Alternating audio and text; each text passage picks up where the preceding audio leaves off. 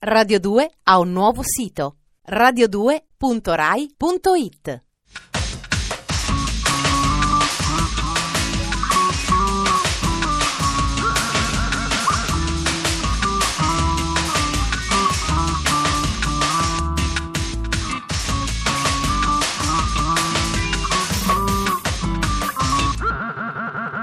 Dispenser. Benvenuti al divertimentificio intelligente del vostro dopo cena. Quando la settimana ha alzato le mani in segno di resa, assaporate la vittoria sugli eventi. Siete padroni del fine settimana. Arriva imperioso Dispenser, distributore automatico di stimoli quotidiani. La trasmissione che vi permette, con la sua dose di contenuti, di fare gli imbecilli per il resto della settimana senza sentirvi in colpa. Senza frapporre ulteriori indugi, andiamo a incominciare. Sommario.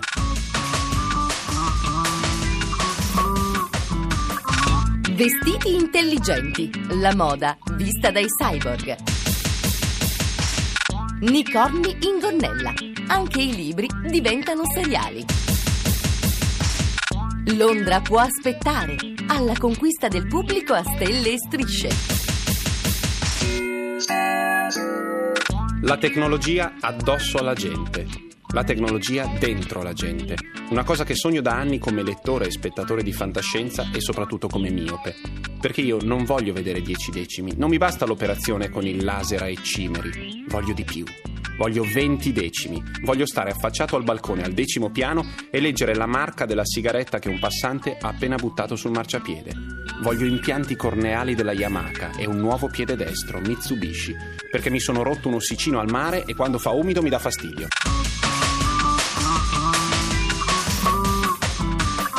Dispenser. Quante volte la stessa scena di fronte all'armadio? Sguardo smarrito, gesti nervosi. Oddio, cosa mi metto? Prima o poi è successo a tutti. Ebbene, da oggi sarà sempre peggio, perché la scelta dell'indumento giusto e dell'accessorio perfettamente abbinato sarà complicata grazie allo sviluppo vertiginoso della scienza.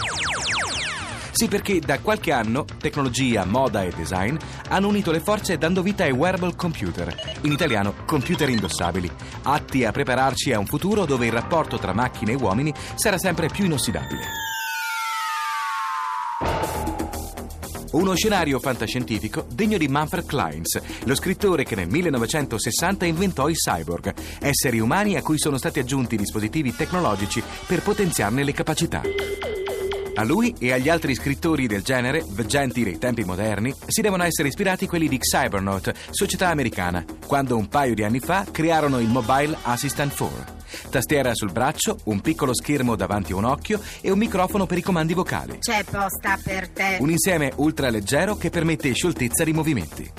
Da allora si sono compiuti passi da gigante. Al Mid Massachusetts Institute of Technology i ricercatori hanno creato la collezione Charmed, vestiti intelligenti capaci di captare i segnali biofisici e interagire con l'uomo. Ecco alcuni esempi. Il Remembrance Agent, un agente di memoria che piazzato su una lente di occhiale ricorda man mano gli impegni della giornata. Ore 12 parrucchiere. Oppure il Bodynet, che collocato nel tacco di una scarpa funziona grazie all'energia del corpo umano e quando stringiamo la mano a un'altra persona che lo possiede, i due sistemi informatici entrano in contatto scambiandosi dati. Sapremo così se la biondina che tanto ci interessa è single, Sexy. senza più commettere delle gaffe. E non è mica finita. Sono in produzione giacche per comporre musica, magliette che tengono sotto controllo i parametri medici. Orecchini che avvisano se abbiamo ricevuto una email ed anche una collana che permetterà di registrare appunti vocali bisbigliando impercettibilmente.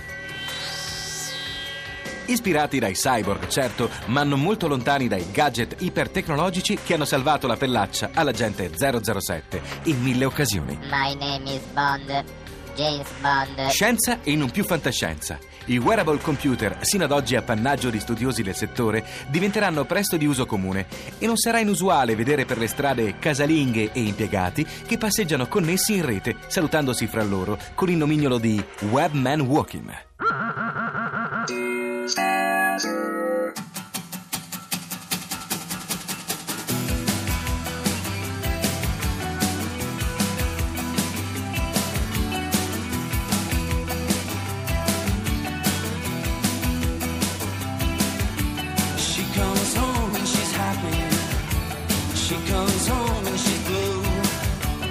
She comes home and then tells him, Listen, baby.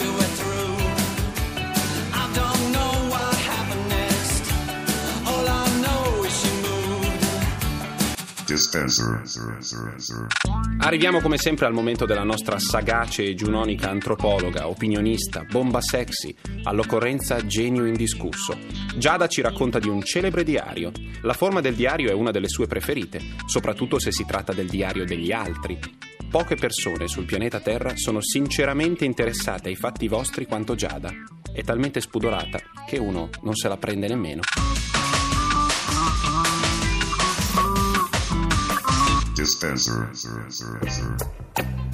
Già le recenti festività sono viaggi sentimentali al centro della solitudine di ogni single, alla quale le amiche della mamma chiedono serafiche: Quest'anno, sottolineato, sei fidanzata? Mi chiedo, era veramente necessario leggere il nuovo libro di Ellen Fielding? Provo la stessa sensazione di quando credi di essere incinta e attorno a te vedi solo donne col pancione che ti chiedono informazioni sulle vie, si scontrano con te al supermercato, ti tamponano con la macchina, ridono di fianco a te al cinema, vengono perfino dalla tua stessa estetista. Mi spiego, sono single da mesi e ora mi si fidanza anche Bridget Jones, simbolo di tutte noi senza uno straccio di uomo accanto.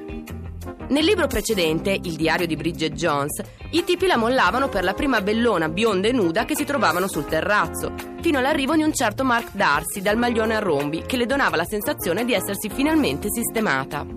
Noi le sorridevamo bonarie, convinte in cuor nostro che si sarebbero lasciati nel giro di poco. Se la vi, ci siamo sempre noi, Bri, le tue amiche che all'occorrenza stappano Chardonnay. Faremo la conta delle sigarette fumate e dei chili presi e persi. Ci truccheremo da gara per andare ad affittare un film. Compreremo vestiti bellissimi che ci staranno malissimo. Invece no. In che pasticcio Bridget Jones, tra qualche ripetizione, mille equivoci esilaranti e perfino un arresto in Thailandia, che la Fielding ci poteva anche risparmiare, Brie ritrova l'amore e questa volta si ha la percezione che sia per sempre. Personalmente mi sento truffata dall'happy ending, anche se Mark il fidanzato è in sé qualcosa di troppo perfetto, dunque sospetto. Nel complesso si tratta di un libro sempre divertente e spesso intelligente, ma... Già i sequel di un film sono di una tristezza inenarrabile. Il capitano Kirk con la divisa che gli fa difetto sulle maniglie dell'amore. James Bond che deve prendere il Viagra anche solo per sorridere sbruffone a una delle sue girls. Per non parlare della categoria dei duri a morire, che per l'appunto non muoiono mai e si ripresentano all'appuntamento col pubblico magari crivellati di colpi ma pimpanti e pronti per una nuova avventura. Che so, compratevi uno chalet sul lago, imparate a pescare, godetevi i nipoti, fate volontariato come suggerisce Susanna Agnelli, ma datevi una calmata. Allo stesso modo il seguito di un libro delude, soprattutto se l'autrice ha già scritto nella sua testolina il terzo appuntamento con la saga, mentre il primo sta per diventare un film con Hugh Grant nel cast. Le critiche entusiaste strombazzano, ancora meglio del primo, come si direbbe dei fidanzati. Ma io non voglio vedere Bridget invecchiare con me, diventare una casalinga alcolista, fare figli che non la capiscono, sposarsi con l'uomo della sua vita e vivere in una casa dall'arredamento minimalista chic. Perché potrei non riconoscermi più in questo brillante spaccato sul mondo femminile, come recita il retrocopertina. Che pasticcio, Ellen Fielding!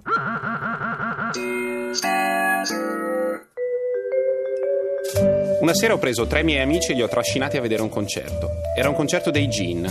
Nessuno di loro aveva un disco dei Gin, avevano sentito sì e no due pezzi.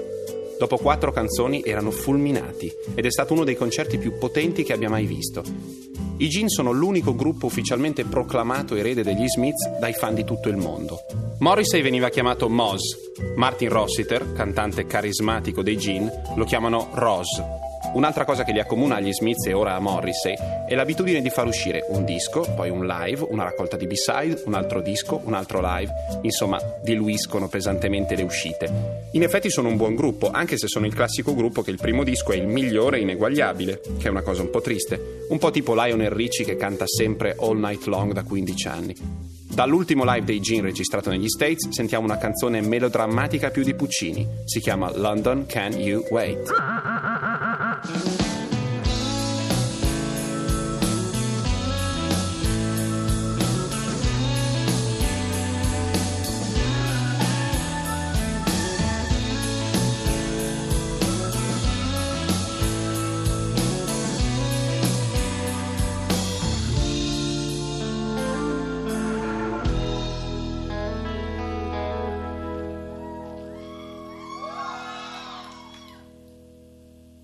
My and kin.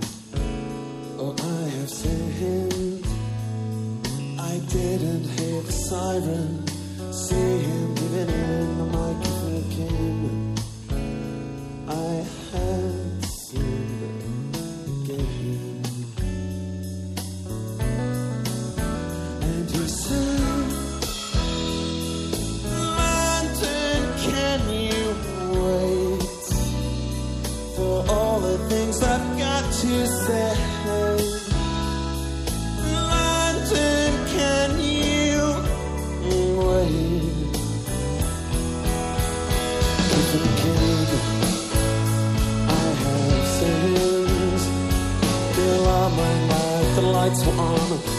Didn't see a thing. I might